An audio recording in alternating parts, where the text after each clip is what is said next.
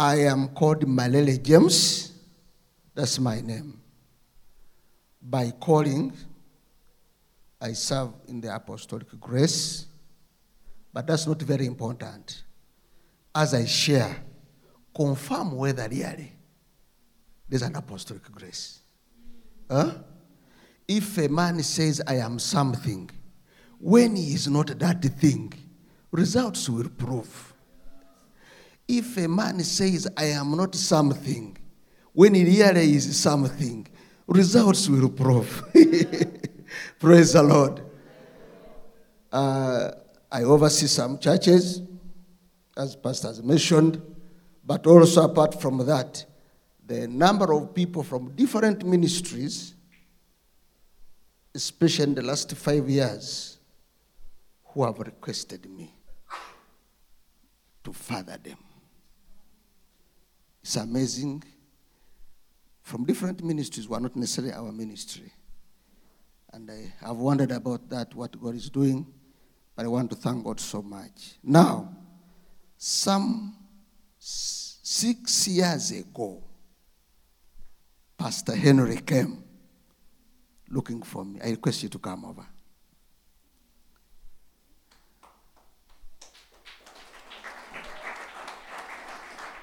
Formerly, he had been coming to our church doing some music, but before that, I mean, after that, he came introducing his relationship for marriage.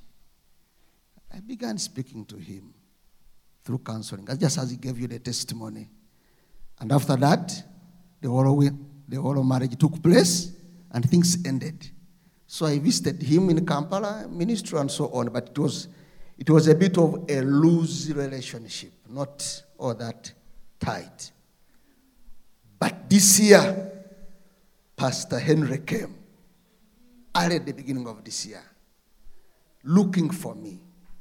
The Spirit of the Lord spoke to me, say, stop a loose relationship with, with Pastor Henry. There's something I'm about to do in between both of you. So we get more close from that time. And from that period, at the, the very beginning of this year, God has done a lot through both of us. And it is through him that I get introduced to Apostle Bridge.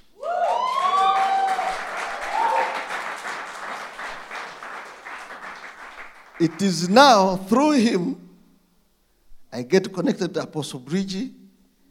I am now connected to you. yes, this is the way. It's now that I'm now connected to you people. It is through him, through him that I've met your spiritual father. Huh? if that if there is anything I paid the price for to come here in India this first time, is what happened to me on the second day. I can miss any other thing, but it was, it was going to be a great loss for me if I missed that day.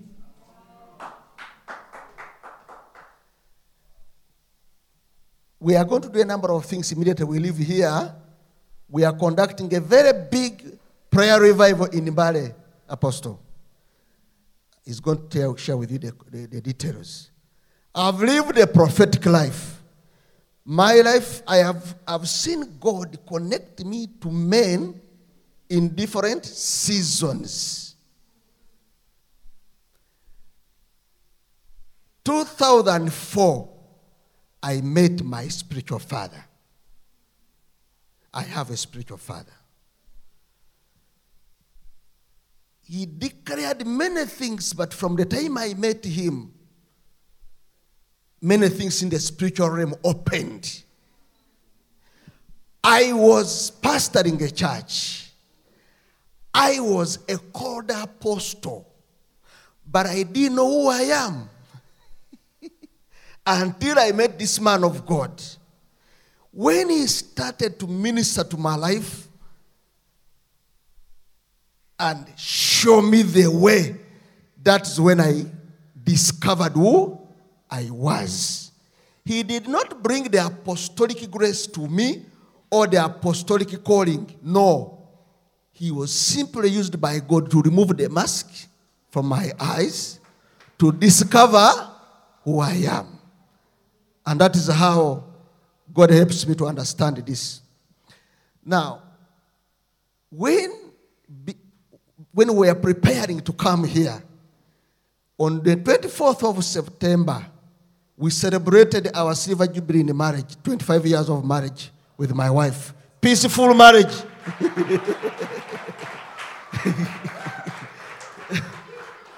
That's true. I enjoy my marriage, that's the truth. 25 years. But I remember when my spiritual father was praying, I was very keen for me when people are praying for me. I listen because whenever they are praying, there are prophetic words they decree. So I was crying, but somehow I controlled my emotions to listen to what he was praying.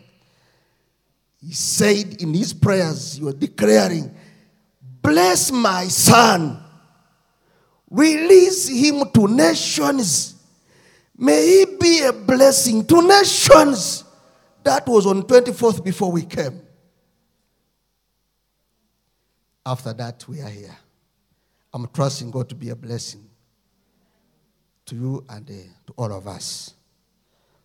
And so when I come here during the meeting, there are many things God has been speaking to me as a person concerning the next phase of my ministry. But you see, whenever God is shifting you to another realm in ministry, He will introduce it. Sometimes He can give you the revelation, but at times He uses men with certain levels of grace to declare it. Praise the Lord. To declare it. So when I am here and the servant of the Lord, the prophet, there is nothing foreign that he declared. Everything was as accurate as he said it. That's why I take him as a true prophet. One of the diminishing things in Christianity today in the nations and in the church is true spiritual fatherhood. It's one of the dying subjects. Many people have been disappointed by spiritual fathers, frustrated, oppressed, manipulated, cheated. But today, to have a true spiritual father, it is the grace. And if God has given you one, take it highly. Take it higher. Take it higher. Hallelujah. And so I sat under my spiritual father for eight years when he was teaching the subject of spiritual fatherhood and apostolic ministry. My world changed. I got a new perspective about church life. And so when when I heard that this church has been going through series of spiritual sonship, my heart leaped. I, I said, I will, because I had so many messages floating in my mind, I said, I will not go outside the subject. Hallelujah. If it means just reminding them, I'm going to just remind them. Hallelujah. And so today we are sharing about serving your spiritual father as a profitable spiritual son or a daughter. Serving your spiritual father as a profitable spiritual son or a daughter.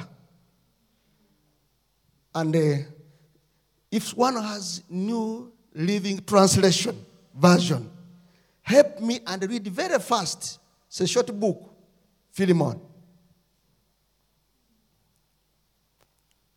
Yes, Philemon, New Living Translation. If someone is there, please, you can help me read it very fast. New Living Translation. The one I have here is King James. It does not bring the message I want. Is there one someone with that? From verse 1. It's just. Okay. Hallelujah.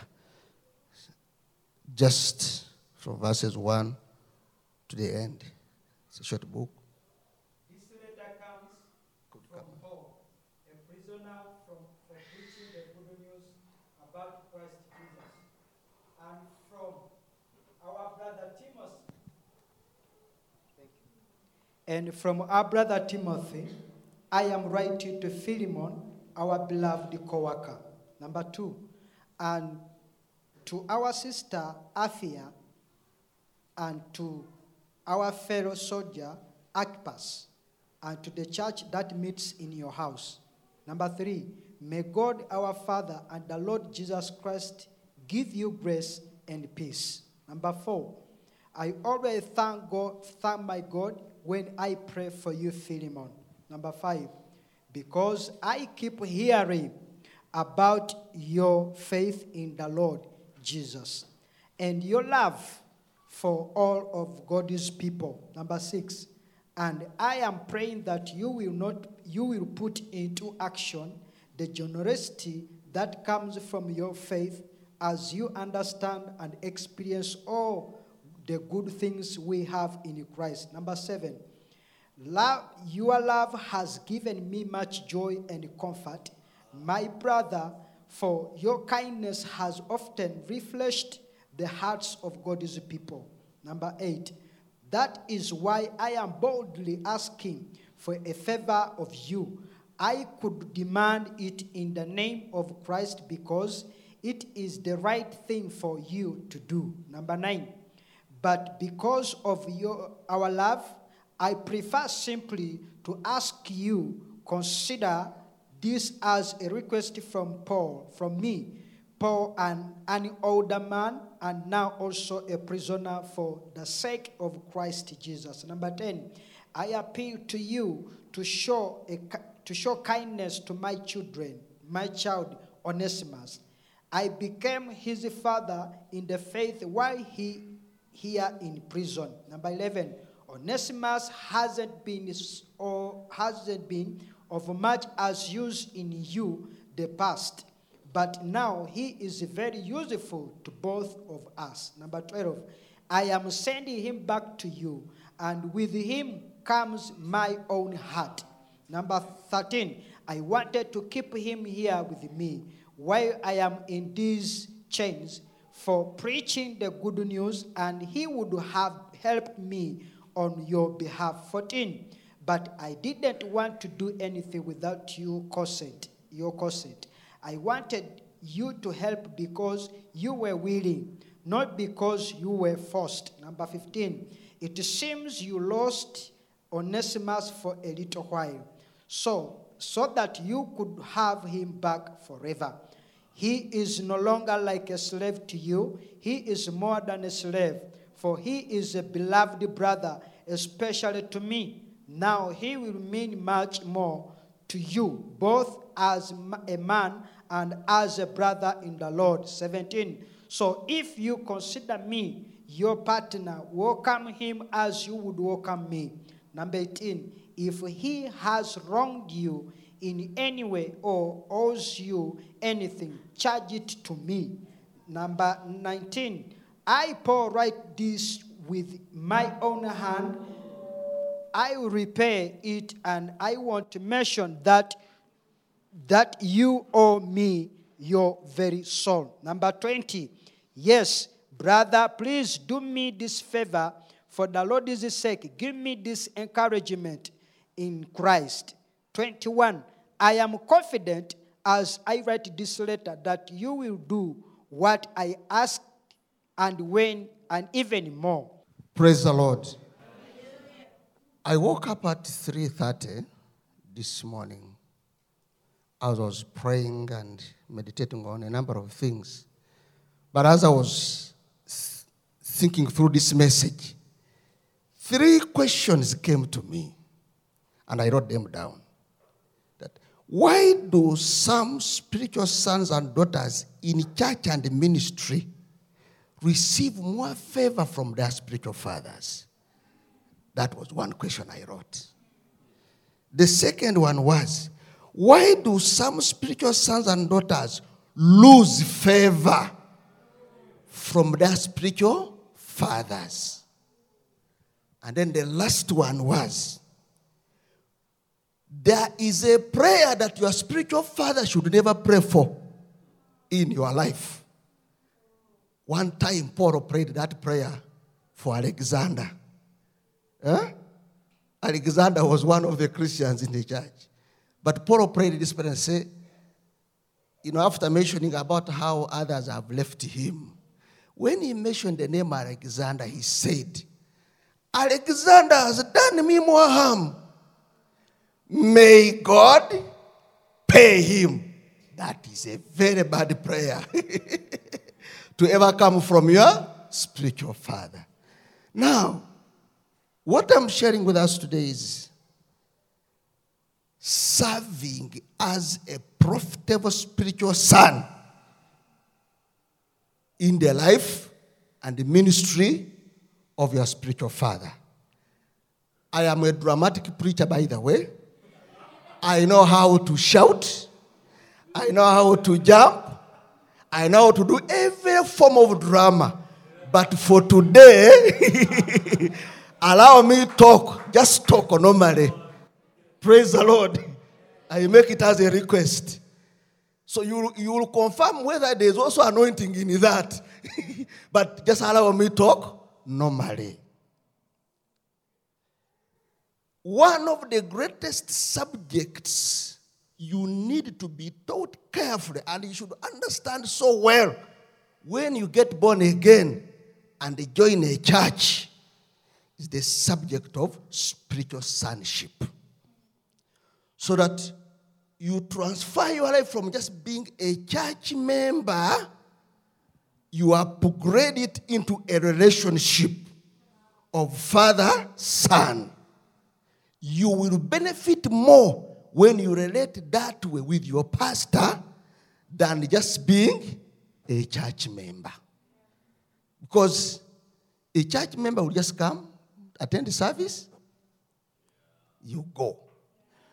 But when there is a relationship between you and someone, you sense a flow.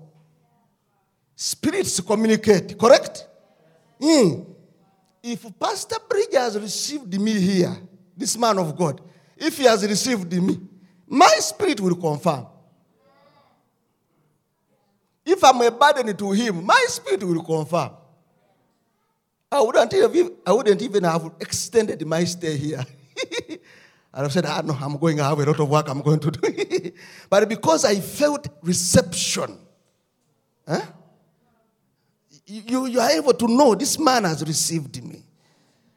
Husbands, you know. The day things are wrong with your wife, you know. We are not communicating. there is no what? There's no flow. So, when you enter church, one of the most important things that you should be taught is understanding the relationship of spiritual sonship with your spiritual father. Everybody in the church is important. But there is a relationship you should take as more important. Everybody in the church is important. But there's a relationship you should take an extra mile. Eh? Single it out of all the other important relationships and you understand it better. You handle it better.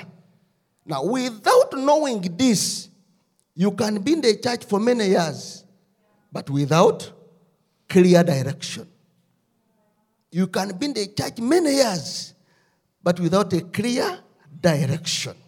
Because if you don't understand this well, you will have so many counselors in the church and you will not know who exactly is giving me a final word. That's why some people call them, you must understand you are real man of God. And I want to say this before I share. Every relationship in God has two things it is both a responsibility and it is a spiritual warfare. Two. It is both a responsibility and is a spiritual warfare. Why is it a responsibility? Because there is a role you must play, play you to maintain it, to keep it ongoing. You need to understand your responsibility. What is my role in this relationship? Why is it a spiritual warfare? The devil will fight it.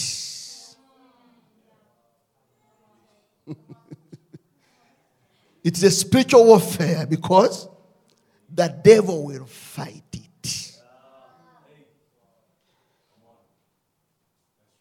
God knows your future. That's why He connects you to people.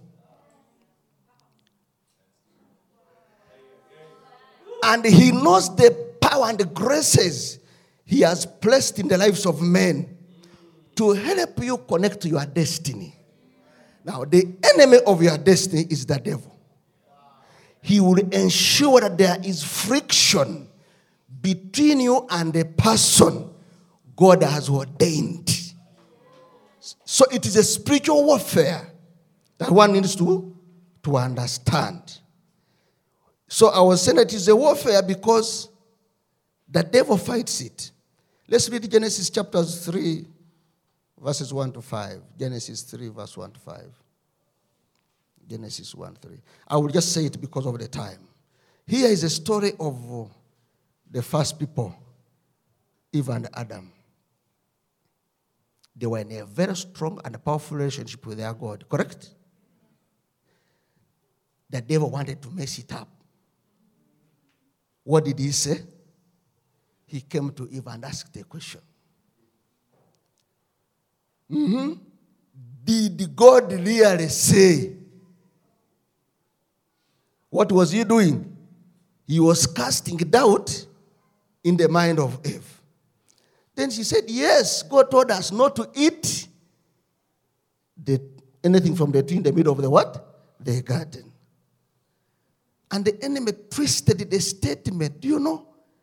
God said that because he knew the day you will eat, you will be wise like him. You will know good and bad.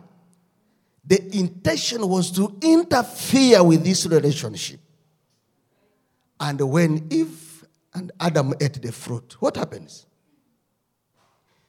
The relationship fell. So, this relationship between you and your spiritual father is a warfare.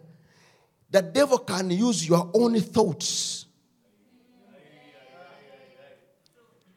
He can use other people. He can also use the negative attitudes of your own spiritual father.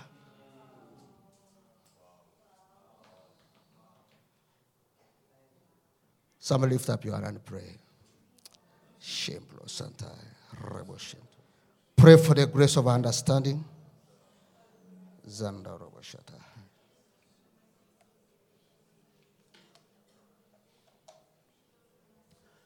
Hallelujah. Amen. Why did I say that the devil will use your own thoughts? You, we all have a human ego. Do I really need to submit to my agent? I'm even better educated than him. I have better exposure than this person. Do I really need to submit? I have more money than this person. Surely. I am I have led better people than this person. Do I really need to submit? Is using your own what? Thoughts. I'm more intelligent than this man. Do I really need to submit to him? He can also use other people. Do you really think Apostle Bridge loves you?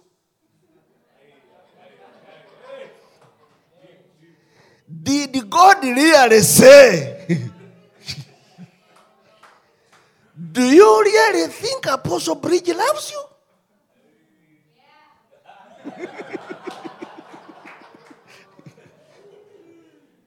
if this man loved you, the day you fell sick, you would have been the first to be here.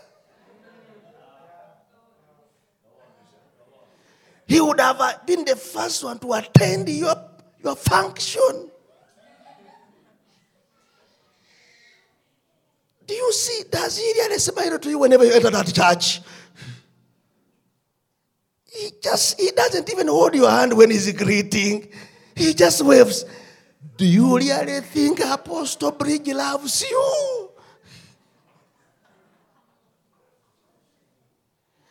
Does he tell you that God shows him anything about you? Because if he loved you, he would be praying and God would be speaking to him about you. You see now, there's nothing. You're wasting your time in that church. The devil can destroy your relationship with your spiritual father through people. Some of these people may be feeling jealous because of your closeness. Yes, yes. Each time you are close to a spiritual father, do not think everybody will clap hands. no, no, no, no, no. It could be because there are those who were already in his life, but they failed. And if you're not sensitive, they may want you to join their bandwagon. It could be because they are also fighting him. and so your closeness to him becomes a challenge to them. So spiritual, so son father relationship is a what? Is a spiritual warfare. And you should know whom the enemy can use to destroy it. He can use other people. And then I said, he can also use the weaknesses of your own spiritual father. He's negative. Let me tell you, there is no perfect spiritual father anywhere on planet Earth. They are human beings with human weaknesses. They are simply growing towards perfection. So once in a while, the human weaknesses can also show up. Not every time you will have smiling feelings towards you. yes, they are human. You might, he might also be in his periods of depression, frustration, confusion, discouragement, and you are meeting him at such a time when he's not willing to listen to you. uh,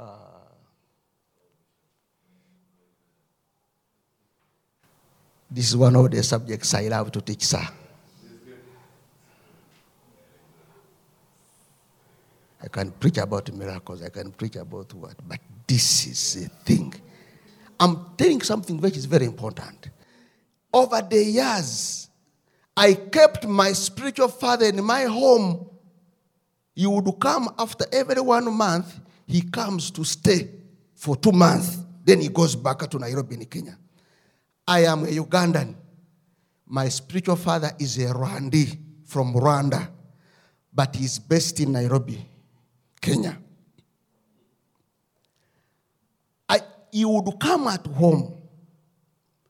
I would stay. He would correct many things in my life. Then my mind would tell me, Isn't this too much? You are all the same man. Couldn't he respect you?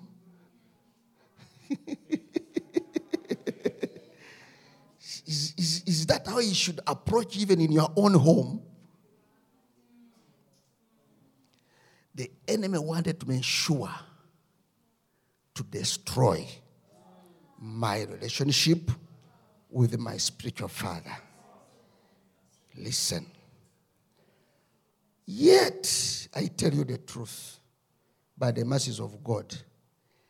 Without encountering this man of God, I would be very ignorant of very many things in ministry today. God has used him so much. So, as you build your relationship with your spiritual father, make sure that you discern how the enemy wants to bring warfare in your relationship. And you you deal with it before it goes anywhere far. Otherwise your destiny in god can have a problem. Listen god brings for us men in seasons at a time they come to accomplish major things in our lives and if you're not sensitive you can stay with your spiritual father for a season when he's meant to do an impact in your spiritual life, and you miss a season, and it is gone.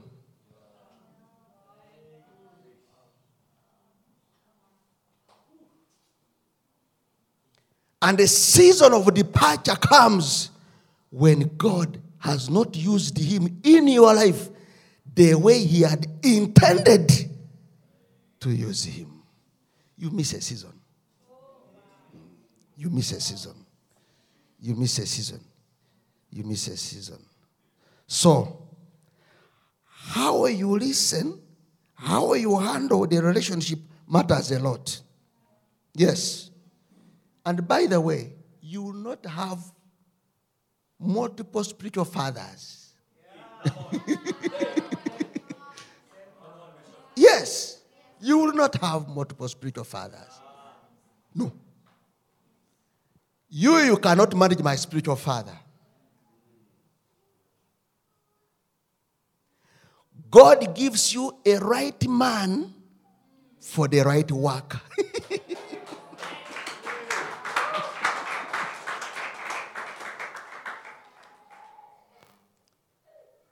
Allow me use this statement, Apostle. Maybe no other man of God would have managed your character apart from Prophet who? Yes. Because all of us, we are very complicated, very difficult, very hard. All of us. But there's a man God gives grace to manage to manage your complex life. yes. You can behave in so many funny ways, but he's steady handling you until you form up, until you are built, until you are recreated, until you are reshaped. No other man would have had enough patience to handle you like your spiritual father. Ah. Yes. Yes. Another man would have chased you, would have disconnected with you, would have parted with you. But this particular one has had enough patience. It's like a husband and a wife. Eh? We come from different backgrounds with different likes and dislikes. If it was not that man, you wouldn't have stayed in marriage. He's the only one who has had the patience to be to, to endure until you are now one. She's the only woman who has managed your weaknesses now that you feel you are really a stable married man. Eh? Another woman wouldn't have managed your outbursts of anger, your feelings, your what. So God gives us right people in this life. So it's the same with the spiritual father.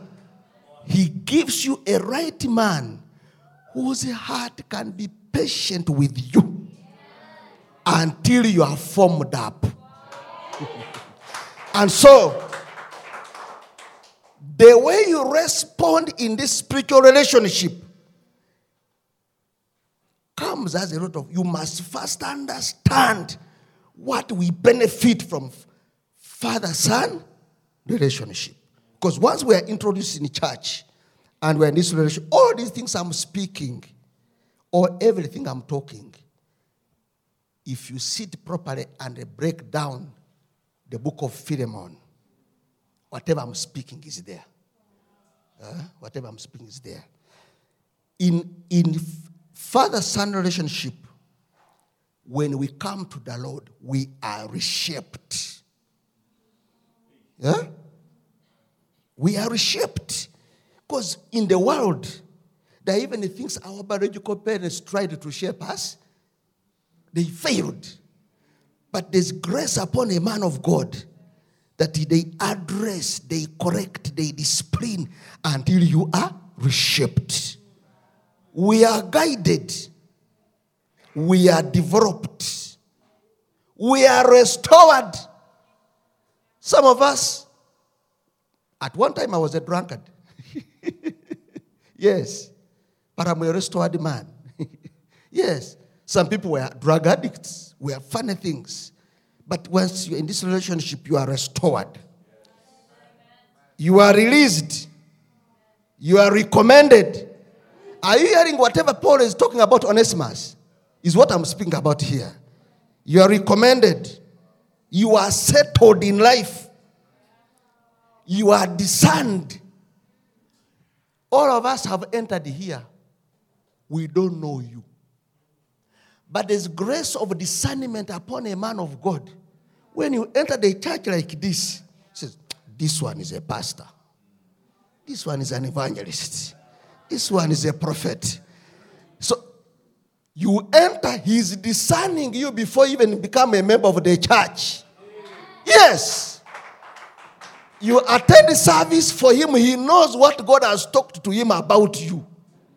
He begins to teach you, to follow you up, to correct you, to encourage you, but he knows what he's building. Other members of the church don't know. You are discerned. Ah. Ah, Listen, your biological parents may have taken you to school to become a doctor, engineer, what? That is all. But a man of God has spiritual eyes, has graces to discern the thing which God knew about you before you were formed in your mother's womb. And that's what the Spirit of God helps him to identify in you. And he offers his life to build that. And that is the real true definition of who you are.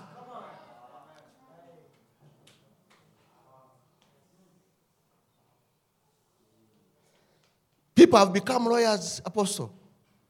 But when God calls them, they surrender.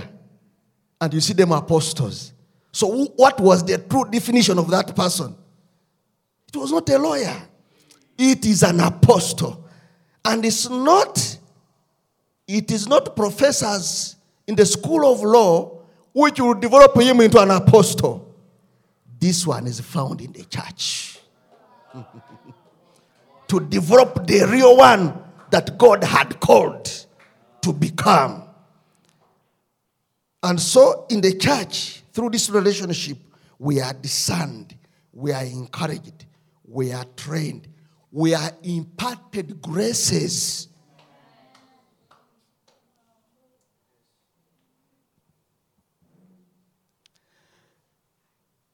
There's a grace God puts on a man for you. Naturally, you didn't have the capacity to move into it. But there's a grace of impartation, of wisdom, of knowledge, of power. When you encounter this spiritual father of yours, as you meet, as you relate, as you pray, as he counsels, as he encourages, there is a fertilization that takes place in those encounters. Paul calls it an impartation that makes things to work in you otherwise, which naturally wouldn't have worked. That is why later your spiritual father can take you back to your family to your village, to your city, and introduce you as a new creation. Ah. Where people saw you as a useless thing, useless person, nobody, nothing. The way Paul did it to who? Onesimus. Hallelujah. So, what therefore must you? How should you then respond in this relationship?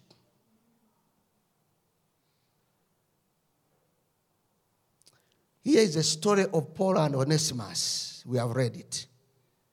Onesimus was a worker of Paul. I mean, of, of Philemon for some time. We don't know, the Bible has not yet openly said what he did, but he committed a crime. And eventually he was put in prison. It is Philemon who takes him to prison. While in prison, he meets who? Paul. And Paul preaches to Onesimus in prison. Onesimus receives the gospel. He becomes a spiritual son of Paul while in, in prison. And then there are things that Onesimus begins to do to Paul while both of them are prisoners.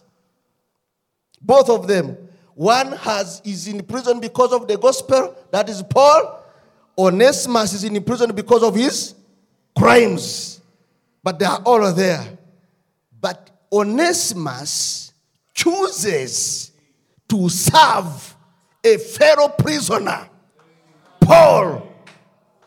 They all have, they are of the same status.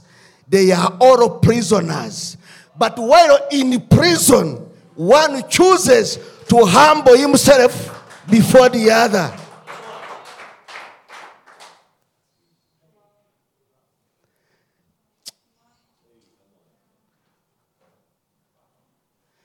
Because of what he chose to do in the life of Paul, there is grace of God that was upon Paul that formed Onesimus while he was still in prison.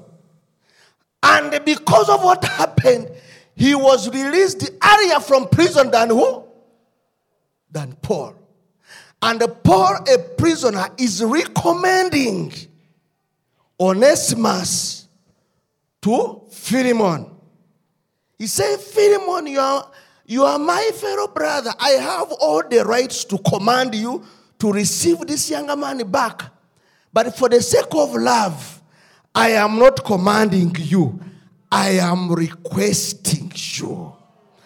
Receive him as you would receive me. If there are crimes he has committed, forgive him. If there is anything you owe him, put it on my account. When I come, I will pay.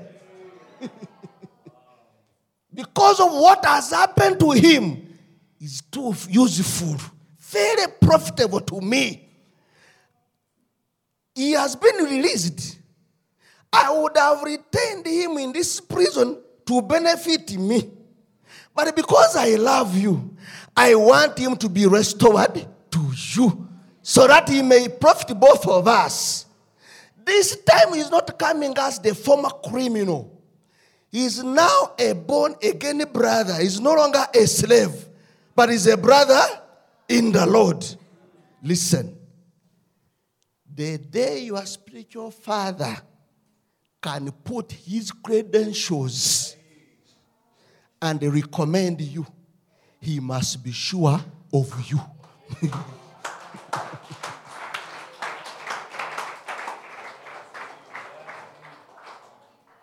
yes. Men of God don't just recommend the people anyhow.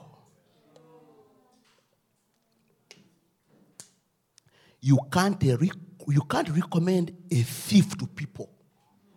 You can't recommend a thugger to people. You can't recommend a liar to people. You can't recommend a broad man to people. You can't recommend an adulterous preacher to people. You can't recommend a fornicator to people because they are representing your name. People will say, like, Father, like son.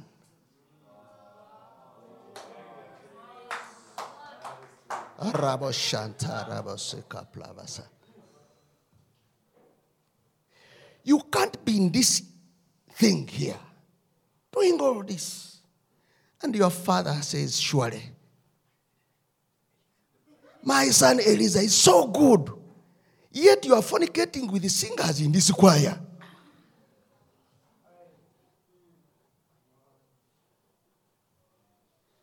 For him means that he knows he's recommend, recommending a what? A true spiritual son.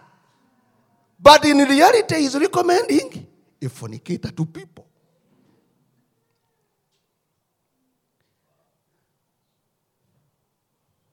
And listen, a ministry like this one, where a man has paid a price for it, and you give your life to be recommended with a false title, you don't receive a blessing. Because for him, from an innocent heart, he's recommending a person whom he doesn't know. That's why God was showing me three questions. Why do some spiritual sons and daughters lose favor? Why do others gain favor? And why do others go like that? The, the point is, when your spiritual father lands into weaknesses that prove that you are a cancer in his ministry, you lose favor. You lose favor. That you are going behind the church and you are collecting tithe from church members. You're telling lies here and there for survival. So stay as a true son. True son. And it's a choice you make. It's a choice you make. It's a choice you make. Yes. Say, I am going to be true to my spiritual father, period. It's a decision. Yes. You make it as a choice. Onesimus made a choice. We are all prisoners, but I'm going to serve. If I will elevate the status of my fellow prisoner. Other, the law does not understand the relationship we are in. Yes, the law knows that we are both prisoners. But while we are all under the law that brought us into prison, me, Onesimus, I have chosen to serve this fellow prisoner as my spiritual father. I will do everything that makes his life comfortable.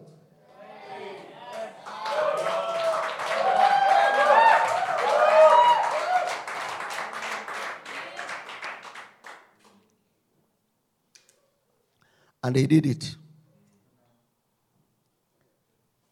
And he did it. He did it. Graces were supplied to this man faster to be released far earlier than the father. When he chose from his heart to change the status of relating with the fellow prisoner, and he called and he accepted him as his father, he was restored. He was restored. Philemon received. Listen, spiritual fatherhood is the highest advocacy you have in life before you get your own credentials. There are people who will never believe in, in you first. There is someone else they will first trust before they trust you. then you build your own integrity over time. That is why in when we get to the Lord, we ride on the platform of our spiritual fathers. It is their backs that we they are the bridge for us. Nobody can receive us. Nobody can accept us. Nobody can trust us. Nobody can bless us until our fathers have said no. Shaka say, Yes, that is my son. Receive you him. Nobody would have believed Jesus until the father said, This is my beloved son, in whom I am well pleased. Hear you him. Then power was released, grace was released, anointing was released. He did things that confirm that indeed the Father is with him. What was in heaven was downloaded to us because the Father had decided. Nobody will trust you in the beginning until your Father recommends you.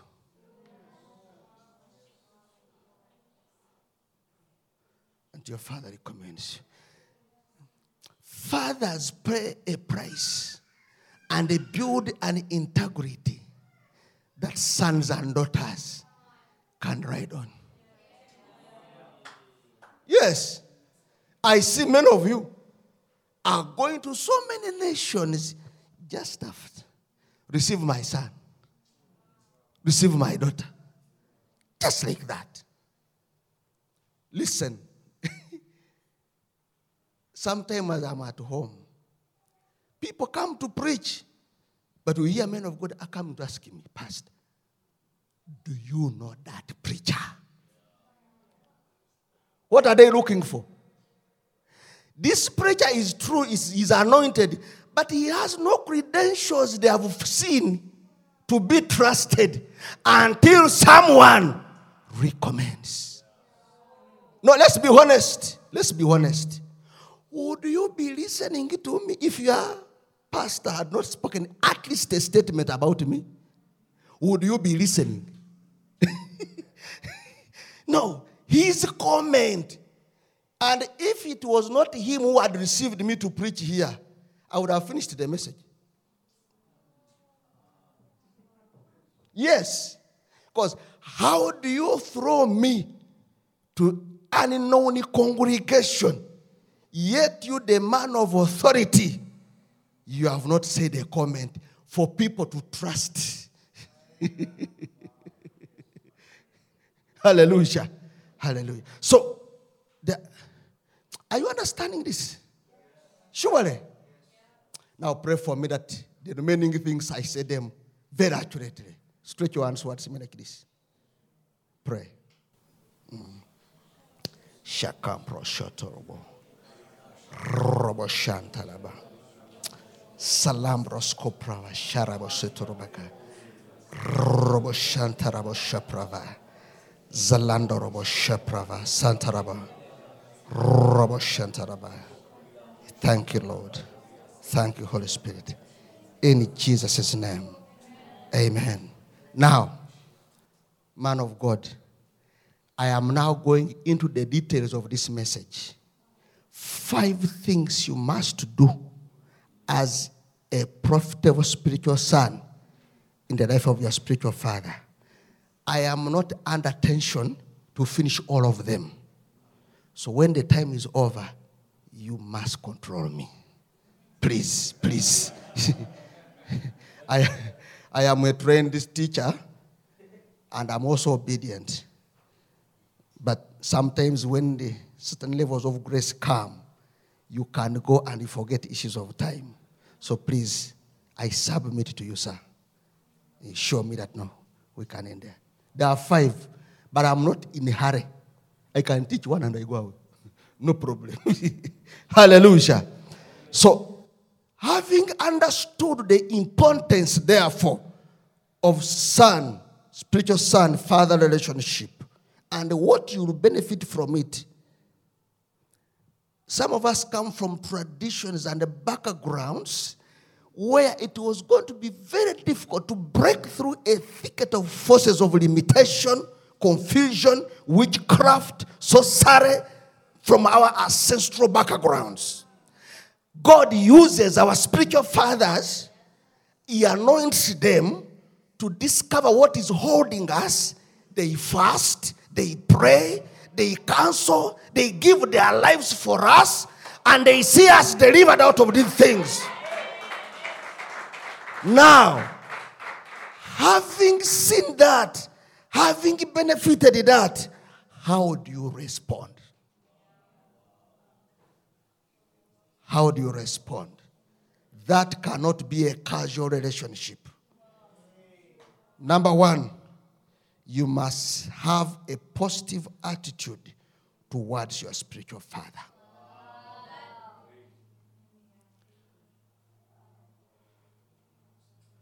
Onesimus was a prisoner. Paul was a prisoner. But one chose to accept the other as a father. That is exactly what Onesimus did. Then also Paul chose to accept Onesimus as a son. But they are all in prison. But while in prison, status, spiritual things have changed. Anyone you don't receive in your heart, you will never receive the graces of God upon him on your life. You first receive the man of God in your heart. Just like that. First. And when he also receives you in his heart, there is a spiritual union. Jesus said, Where two or three shall agree, touching anything, when they pray, it will work. Why? You are one in the spirit. There's a union. Your inadequacies are covered by the grace God has put upon your spiritual father. And when you pray, things work. My encounter with my spiritual father has helped me to be delivered from many things. I come from a very strong polygamous background. I'm a firstborn son in the family of 19 children from 11 mothers. There was a heavy witchcraft and many things in our family where polygamy is. And in Africa, it's very bad. I was born again speaking in tongues, but life was not moving, apostle. But when I met my spiritual father, there are things the Spirit of God revealed to him about me. I was suffering innocently, things I have not committed. I never participated to cause those effects on my life. But God revealed to my spiritual father he stood between me and the danger. He began praying for me. He began guiding me. He began counseling me. Over time, I discovered those chains were broken. Nobody from my clan paid that price. Nobody from my family paid that price. This man who's doing this, we are not of the same tribe. We are not of the same nation. But he received me. I also received him. And I chose to humble myself to serve this man. Are you listening to me?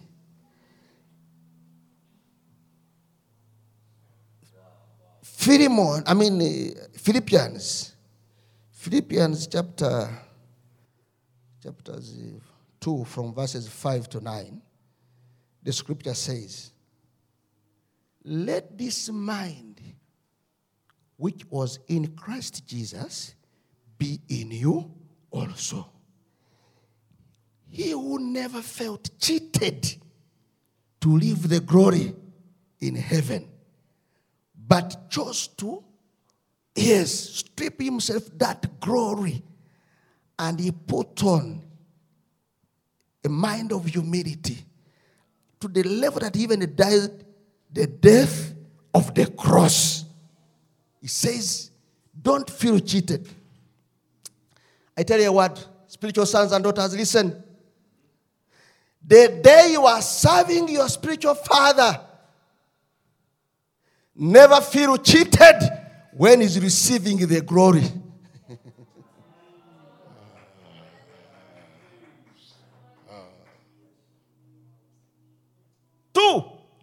Never compete for the same glory with your spiritual father.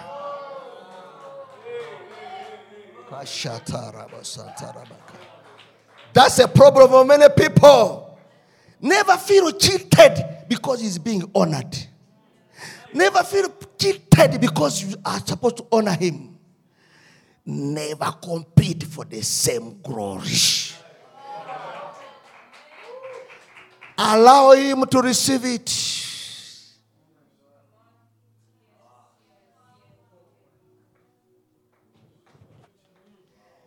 You can be in the church and in the ministry, and you see what they do to your spiritual father, and you develop jealousy, you develop strife, you develop negativity, you wish people to treat you in a similar way. What the man is receiving is a harvest of many years of patience.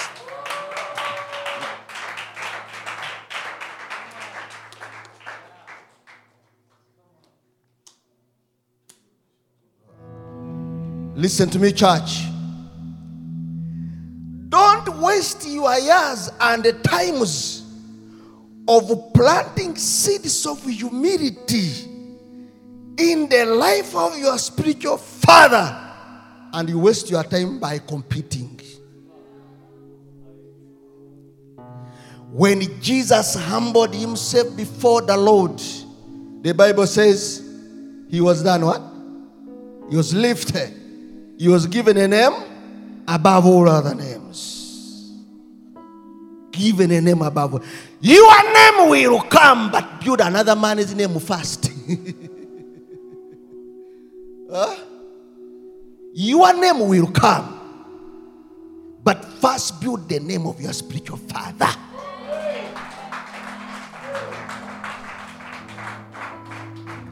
It took Onesimus humility to serve Paul. Later, his name changed in the home of Philemon. Paul is saying, formerly he was not profitable. Now he's profitable. The name has changed. Who is recommending? The spiritual father. He was useless to you in the beginning, but God allowed him to come in prison. I have met him. The younger man is now very useful. Not receive him as in the other former status. Things have changed. He's, he's useful. He's profitable. What brought his name to change was the attitude of humility to serve.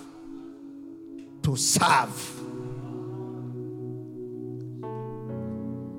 And in service, in service, in service to your spiritual father, offer him what he needs. Don't just do. If you give me this pot of water with a heart of pride, I will know. I will know. I will know. If you give me this pot of water with the spirit of humility, I will know. Even if you don't bow like this, I will know. Spirits communicate. Man of God, spirits communicate. There's a flow, you know. Some this person has given me. Even this bowing is follows, you know.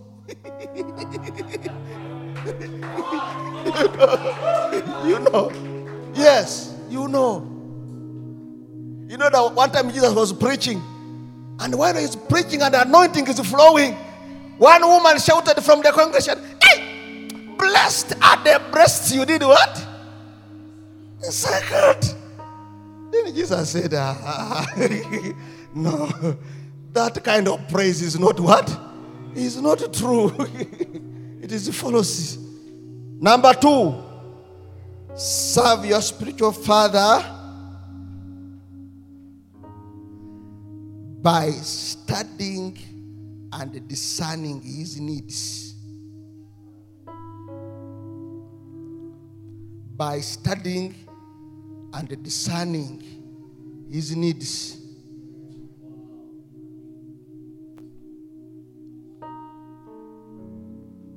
By studying and discerning his needs.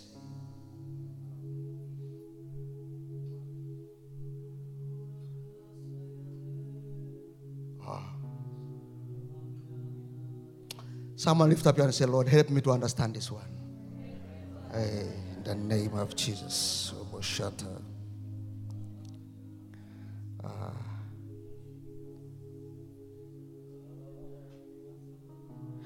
Acts chapter 4. Acts chapter 4, verses 36 to 37. Yes. Yes, He was from the tribe yes, and came from the island of Cyprus. yes, He sold a field to own and bought the money to the apostles. yes. Proper. Hallelujah. In the early church, there was this brother called Joseph. The Bible says he was a Levite from Cyprus. You know the work of Levites, Bible readers? They were the ushers, correct? People would do like the those little jobs in church or in the, in the, in the temple, whatever. Eh? But when he came to the early church, he served the apostles in two ways. Number one, he offered them real service, serving them. Do they need water? What do they need? Can I be sent? What can I do? He did that. He was called who? What was his name? No, no, no. Before that name. Before that name. He was called who? Joseph. That was his original name. Then he also saw the physical needs of the apostles. He said, No, but I have a piece of land at home. I can go and say that and bring these finances. He went and he sold. He brought, put under the feet. The apostles changed his name. He was called who? Barnabas, meaning what? I pray your father changes your name. I pray your father changes your name. The name Barnabas means son of encouragement, daughter of encouragement. It is a name given out of a heart of gratitude. These men are looking for a name for this younger man. And they said, No, this one is a son of encouragement. This one, his name, he has he has refreshed our hearts. He has encouraged our lives. When when Joseph is around, things are moving. When Joseph is around, needs are being met. When he went to sell the land, he brought the truth, not like Ananias. He was truthful in his heart. He promised what he, he delivered.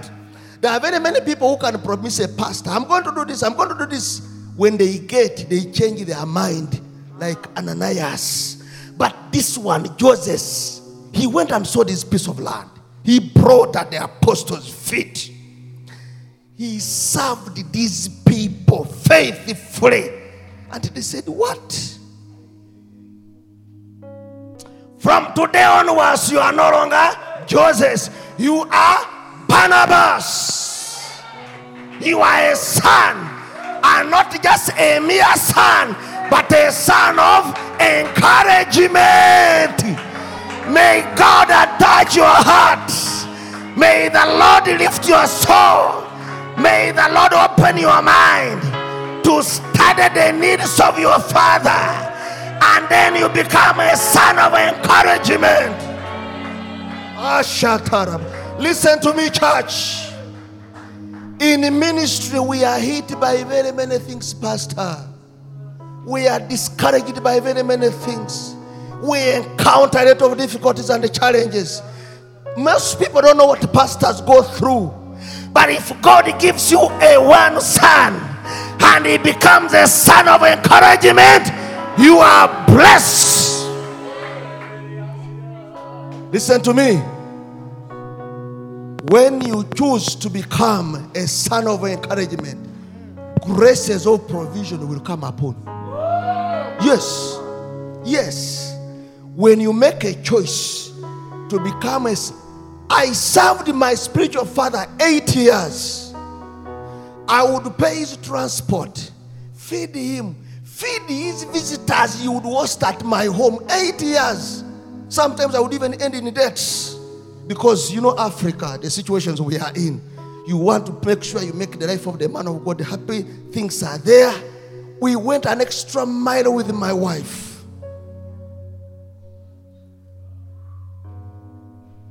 when I was coming for this trip in that church, Apostle, he's a witness. I saw people pay for my air ticket with tears. Just.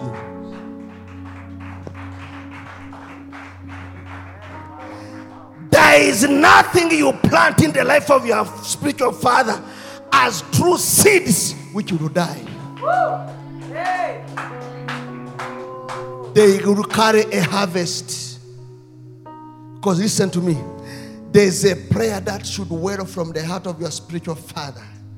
Each time he thinks about you, he wonders, we are not of the same family, we are not of the same background. I am not of her level his level. Why does God use this woman? Why does God use this man to do all this for me? God bless my son. God bless my daughter. God, there are things that provoke favor.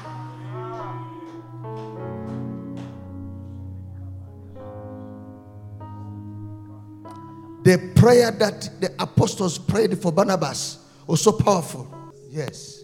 Simeon, uh, Lucius, Manaen, um, and Saul.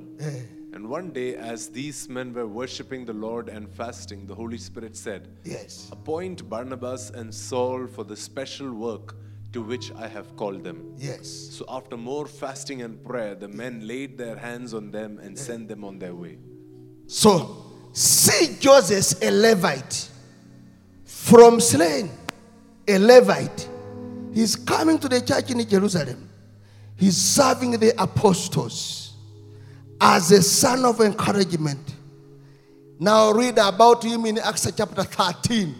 He is tapping into the apostolic anointing. What was on his fathers has come upon him and is being released into the same. That-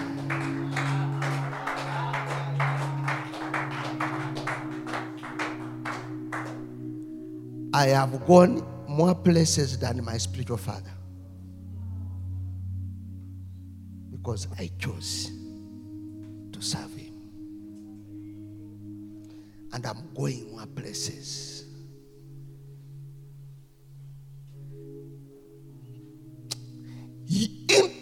Introduced me as a gift to the church. I am introducing him to everywhere I go as a gift.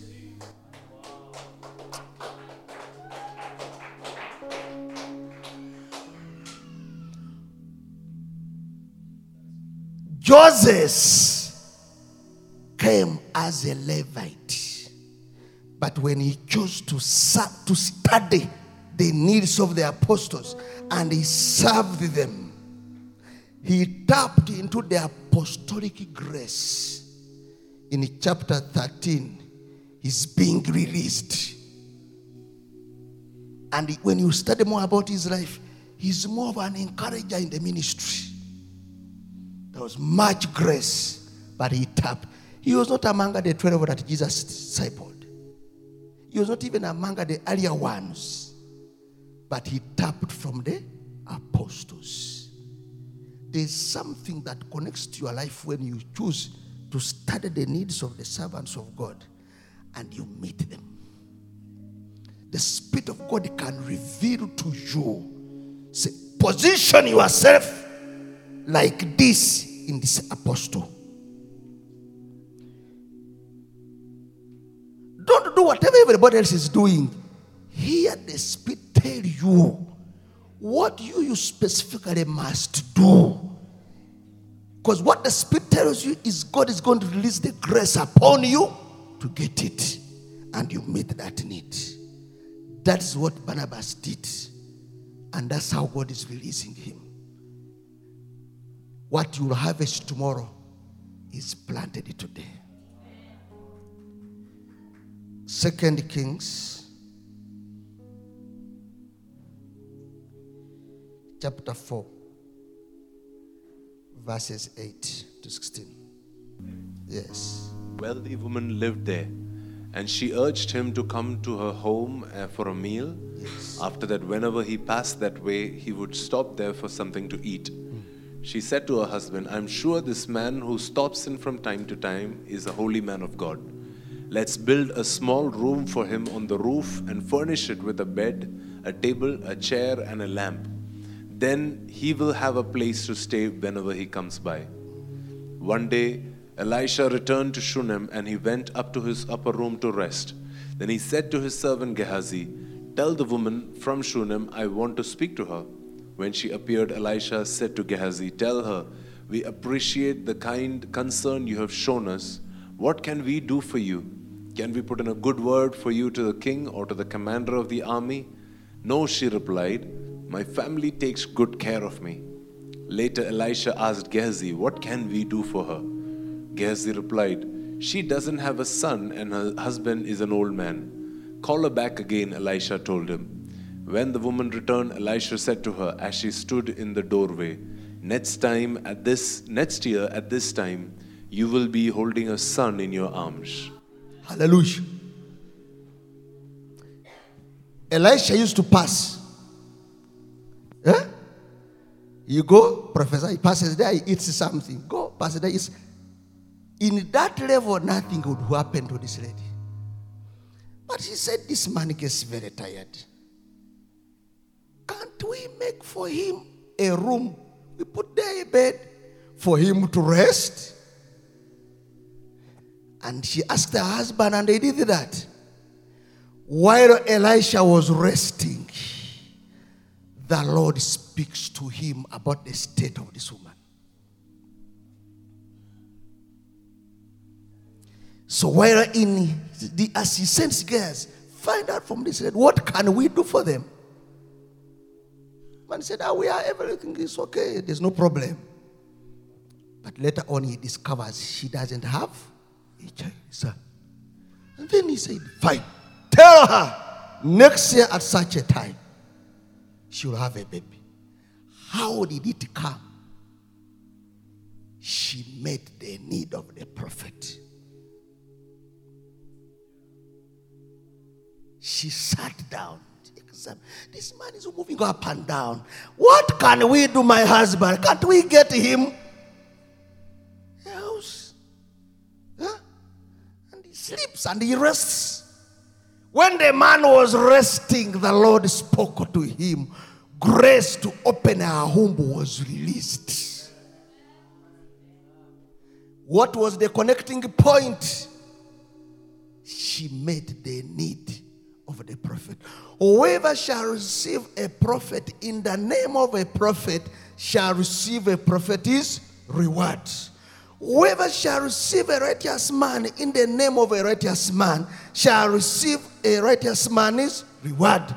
O Israel, believe God, you shall be established. Obey his prophets, you shall do what? Prosper. There's something connected here. This woman is, look at Abraham. He was how many years before a child? 100. Sarah was how many? Around 75, past the age of giving birth. But something happens when God wants to meet the need of Abraham. Three men are walking, these are angels, and they are moving.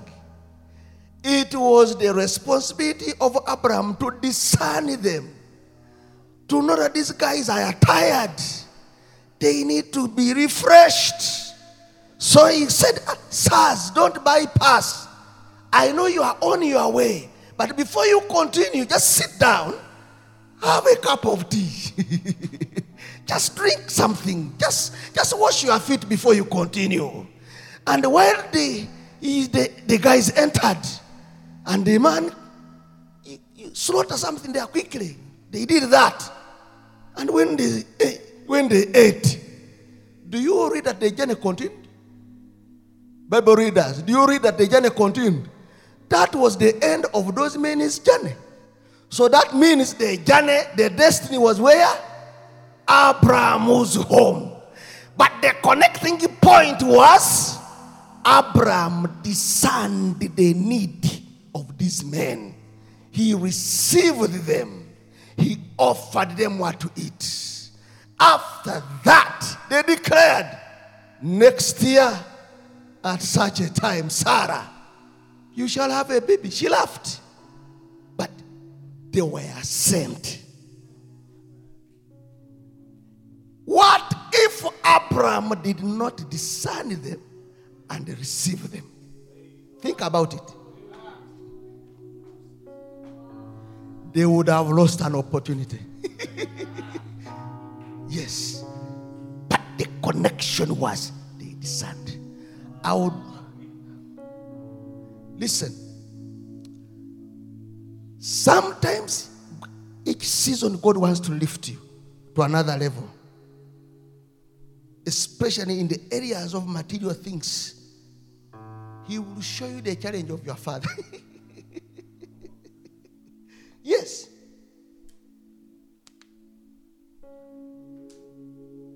He will show you the challenge of your father and you wonder whether it should it be math. I attend to myself first or my father. The battle is between you and the Holy Spirit. When you obey the Holy Spirit, you are releasing what was yours. when you let go the cow and you slaughter for these three men, your son will come. That's what Abraham did. He received the three men. He refreshed them. He fed them. That journey ends there. They don't go any further. After that prophecy, they left. There's something God has ordained for you, but there's a man God is going to use to declare it. Study the needs of your spiritual father. Positioning yourself in his life to serve. When you read the entire New Testament, you hear there are specific people that Paul keeps mentioning. Prepare for me room, I am coming. Bring my books. Do this. These were specific people, and their lives never remained the same. While you are in the church, discover where you can fit in the area of serving and meeting the needs of your spiritual father. Another area.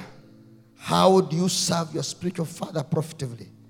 Promote the vision and the ministry of your spiritual father. Promote the vision and the ministry of your spiritual father. It is sons who do this. Joshua chapter 1, verses 1 2. After the death of the after the death of Moses, the Lord's servant, Yes. the Lord spoke to Joshua, son of Nun, Eh. Moses' assistant. Yeah. He said, Moses, my servant, is dead. Yeah. Therefore, the time has come for you to lead these people, Eh. the Israelites, across the Jordan River into the land that I, am, I have given them. Thank you. Joshua is a spiritual son of Moses. Moses is dead. Who is promoting the vision? Is Joshua.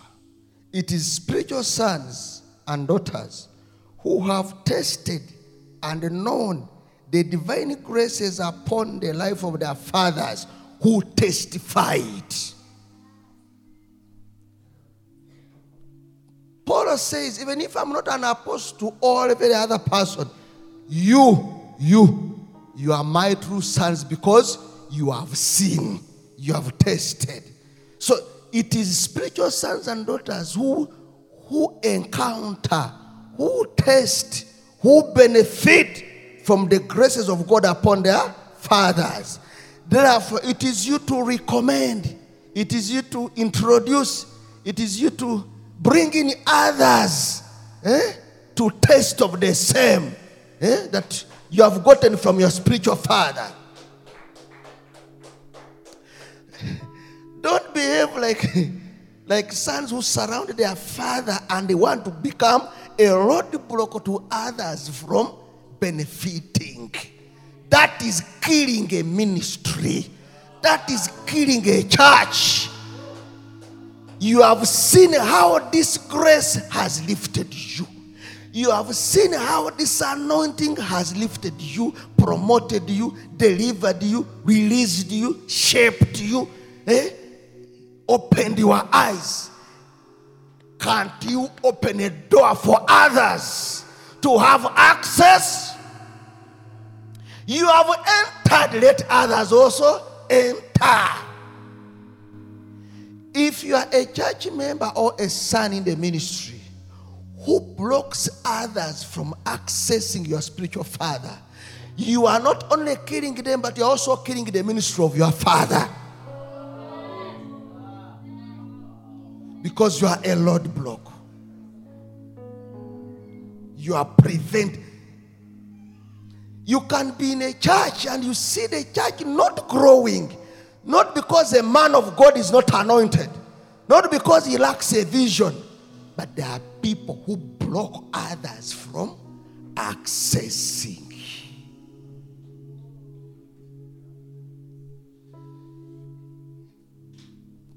This spiritual father of yours is anointed for global ministry. Is anointed for international ministry is anointed for nations.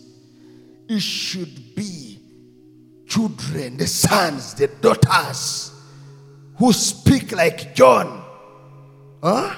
First John chapter five, chapter First John chapter one from verse five says, "What we have seen, what we have heard, what we have touched, what we have eaten with." is the we are witnesses. It is a testimony we bring to you. Whom are they talking about? They are introducing Jesus. And the boldly, the man is saying, This man, I'm telling you, we have sat with him, we have eaten with him, we have heard him, we have tasted, and we testify to you too. It is the duty of spiritual sons and daughters to see the ministry of their fathers be released to others.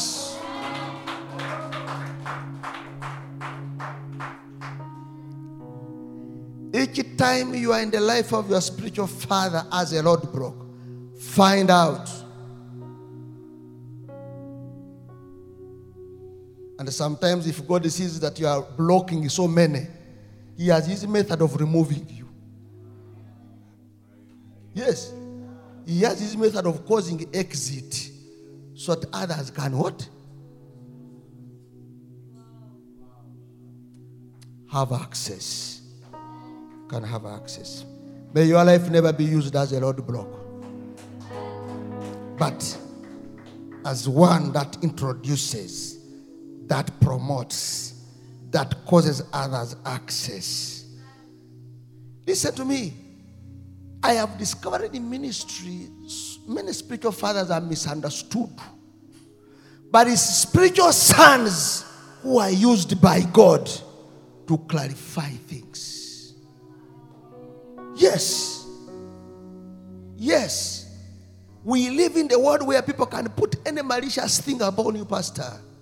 Anyone can say anything against you. But it's your sons God uses to defend the truth they know. Yes. Yes. Yes. Say, no, it's not what you are saying. We have seen this man. We have eaten with this man. We have touched this man. We have benefited from this man. He has been used by God to lift us. We are witnesses. And the minds of people are cleared. Let me finish up with this one. Most of these I'm hurrying them. Pray for the ministry of your spiritual father. You are pray for the ministry of your spiritual father. That's how you can serve as a son of what? Prophet. A profitable spiritual son. I am very sure by now, most of you have sat, moved with Apostle Bridge. At least by now. Of you have been with him three years, five years, ten years. You know the warfare that surrounds this man. Huh? It is only true, I'm saying, it's only true spiritual sons and daughters who can discern the real spiritual warfare that surrounds their fathers. Have you heard the man of God? All other people will see them as points to criticize. They will see them as weaknesses to backbite. But a true spiritual son will know my father is going through this battle. This is warfare. They will offer themselves. This is not about this man. They offer to pray. Someone lift up your hand and say, God, grant me grace to understand the warfare that surrounds my father and anoint me to pray for his life. Take a minute and pray for your life like that. Shakam prosata. Zikombro shetorobo samprava. Rabasantorobo satorobo shipra. Robo shiprava satorobo shamprava. Zendarabo shiprava satorobo soprava. Rabashendoroboka. Prasatarabo shendorobaka. Thank you, Jesus. Rabashetorobo shamprava. Hallelujah. Hallelujah. Thank you. Praise the Lord, church. Amen. Know the spiritual warfare that surrounds your spiritual father. By the mere fact that he carries that grace on his life, both for you and the others, he is constantly under attack. And the majority of people would be very happy, would jubilate when he follows. But spiritual sons and daughters will offer themselves to pray. One time I was going to fall into a very serious accident, serious one. God woke up, brethren, at around 3 a.m. They saw me involved in an accident. They began praying, counseling the powers of death. The incident happened. I was knocked by a vehicle. The tire of the vehicle ended on my head, down. But up to this day, I cannot explain why it did not crush my head. The people that prayed for my safety were in the church. Look at me, church. Never pray for your spiritual father casual prayers. Huh? Casual prayers. No, no, no, no, no, no. You understand what he carries. you understand what is fighting it. Fight. Quality.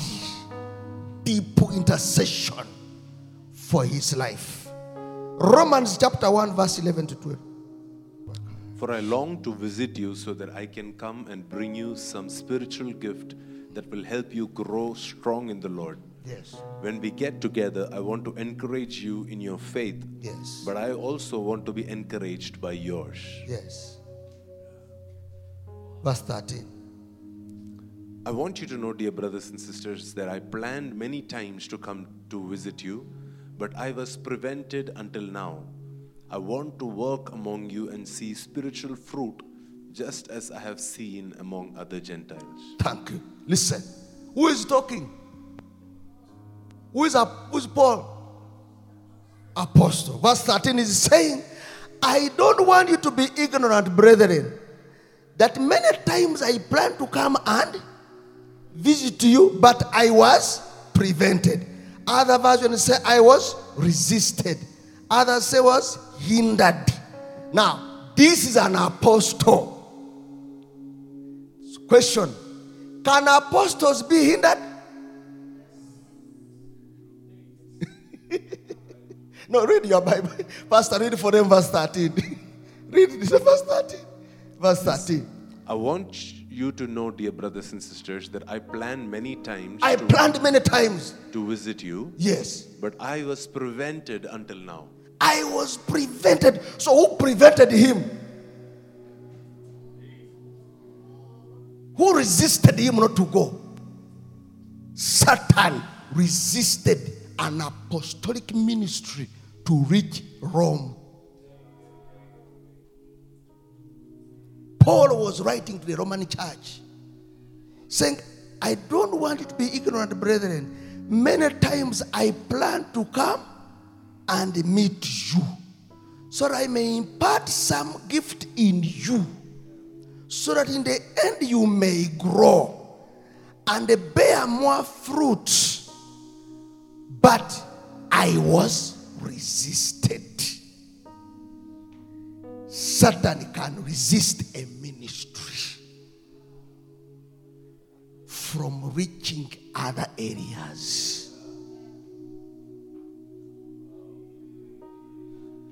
It is spiritual sons and daughters who pray for the release.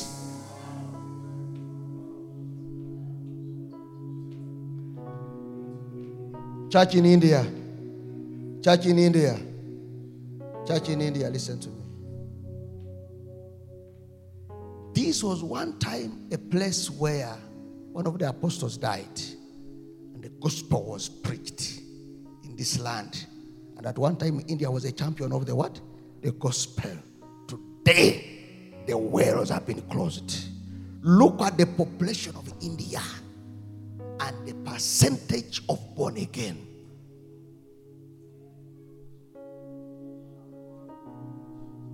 Huh? What's the percentage? This is a this is a subcontinent. What is the percentage of people who are like you? There is a resistance to the gospel. There are strongholds holding men and women of God from rising in this land. Seated before me here, you are great apostles, teachers, prophets, pastors, and so on. But the domain over this land will not allow you to raise up. I want, I want, man of God, you are a testimony. When you come to Africa, you can testify that you can receive quicker breakthroughs than here.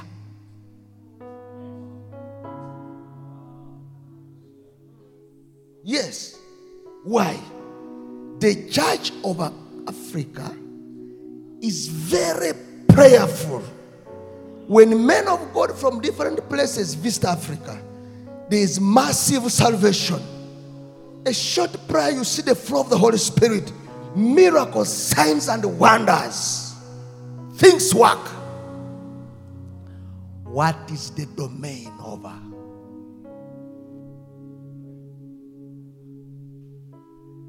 Paul was an apostle, but his ministry was resisted. And is opening the eyes of the Roman church. I planned many times to come, but I was hindered.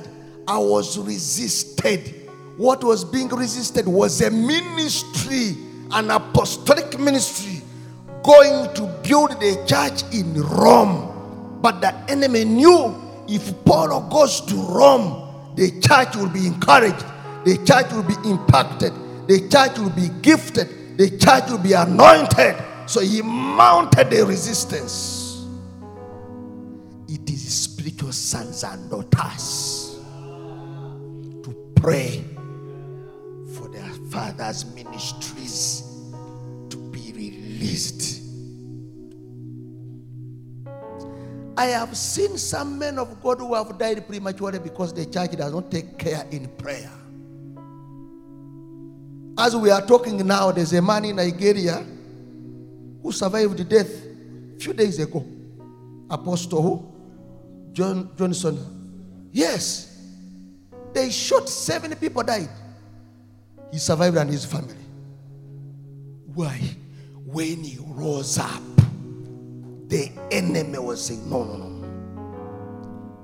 The enemy can even clear the life of you. We almost lost him when he came from Africa. It should be incumbent to this church to raise a team of intercessors specifically for his life. I am here, but there are people praying for me at church. This grace I'm flowing in is because there's, there are people specifically praying for me. There must be people in this church and ministry who concentrate on praying for his life, for his life, for his family, for his children. If the enemy doesn't attack him, can attack the wife. If doesn't attack the wife, can attack the children, or anything can around him. But he needs to be surrounded, covered with prayer. There must be a prayer covering over his life. This is something he should not ask you. You should do it freely and voluntarily. It should be one of your greatest sacrifices in his life. Praying for him. Why? Paul states it clearly here. This one you are going to read from home. I'm not going to, we are going to, but just write the scripture. Second Thessalonians 5:25. Paul says, Pray for me.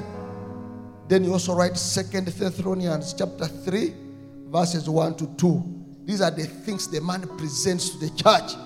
He says, Pray for me. That's the emphasis. Even apostles need to be prayed for. He says, Pray for me. Number two, he says, Pray that the Lord's message be spread rapidly. He presents it. He also says, Pray that the Lord's message be honored. You know, you can preach it, but nobody is honoring it. Pray that the Lord's message be honored. Number four, he says, Pray that, uh, pray that I am saved from wicked men and evil men. When a ministry is raising in the city, like now this one, demons insert themselves in the hearts of wicked men, wicked women. They plan evil against your pastor. It is you who prays. Listen to me. When you are praying for your spiritual father, do not look for appreciation. Don't waste time. Don't come to report. You know, Apostle, I was praying for you. No. Just pray. Don't struggle to get special favors because you are praying. You just pray. Yes, pray like Anna and who? And Simeon. They prayed until they saw the son being presented. You just pray until you see the anointing on the man. Pray until you see favor on the man. Pray until you see doors opening for him. Don't rush struggle to say, you know, Apostle, yesterday I was praying and fasting for you. know, leave around those stories. Leave that for Sunday school children. You can pray for this man the whole year and you don't report to him that I was praying for you. Simple. It is a sacred thing. It is a voluntary thing. It is a thing done out of sacrifice. Do not seek to be paid for it. Just offer it as a sacrifice for your father. Yes. One day men will be committed to pray for you. One day people will be committed to pray for you. The problem, where, do you know where you get the discouragement from? When you go to him and say, Pastor, I was praying for you, and he doesn't say thank you. you know, Pastor, the whole week I've been praying and fasting for you. It's okay. Then you go home very cold. I expected this man to hug me, to talk something powerful about me, but all the time I just pray. The Lord who sees from the sacred chambers of your heart will reward you. Just pray. Just pray. And some of you, as you pray, there are deep things God will show you about this man. Don't come to share them with the church. Those are your inner secrets. Hold them to yourself. God will reveal things about him. Each time you pray for someone, God speaks to you about him. But keep it to yourself. Jesus prayed for Peter with the whole of his heart, and then he said, Peter, I saw the enemy shifting you left and right. When you commit yourself to pray for, you, for, for a person, for your father, God can even reveal to you in the spiritual realm what the enemy is planning to do for him, against him. Now, because you are not his spiritual father, don't rush to come and you are also coming to cancel him. You will get problems for nothing. Just pray for the man. When God reveals to you things, don't rush to come to be his counselor. You will be disappointed. You are not in his equal.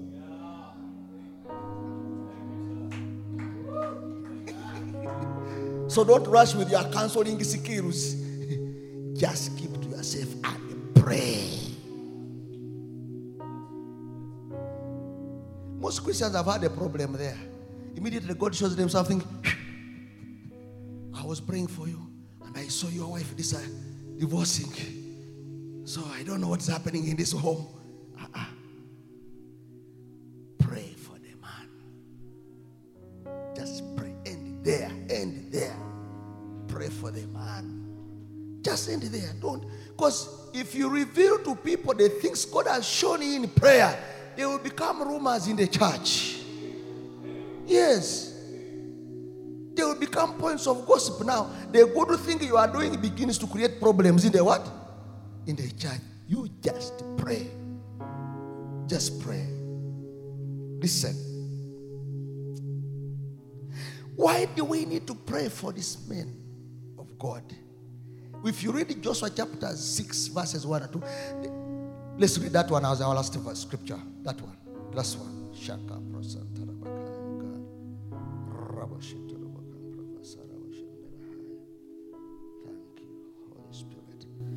Joshua chapter 6, verse 1.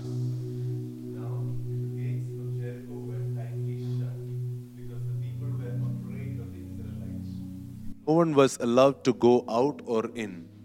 But the Lord said to Joshua, I have given you Jericho, its king, and all its strong warriors. Thank you. Now, all the gates of Jericho were what? Shut. Gates were what? shut. The reason? What was the reason? Huh? The reason is there because of the children of Israel.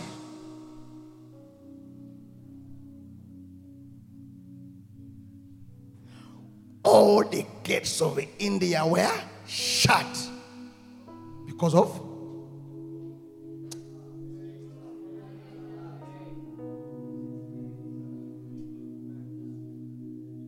it is spiritual sons and daughters who stand together with their spiritual father and pray because there are gates, there are doors that are blocked because of the anointing on a man. Let me tell you, there's some spiritual warfare men of God go through not because they have sinned, no, because of the mantle of God on their lives. So the enemy can mount up a resistance. And Peter was thrown in prison, chained through three gates. And around him were men. But the church prayed earnestly. The word earnest means with zeal, with commitment, with seriousness. They prayed until the ministry of angels was involved. I was so blessed when a prophet mentioned about the ministry of what? Angels. The church prayed for Peter until heaven had to dispatch angel to minister to him. And then they came, shoo, woke him from sleep. Chains fell. First gate opened, second gate opened. The gate to the city also opened. Did you hear that? Did you hear that? Chains fell. Eyes were open. The first gate open, second gate open, and they get to the cities where was also what? opened. That is what you can do, church. Huh? Everything that causes any form of limitation, it is you to pray until it falls. Every closed gate, it is the church to earnestly pray until those gates open. Let me tell you, a man of God is blessed if you have spiritual sons and daughters who commit their lives to pray for you.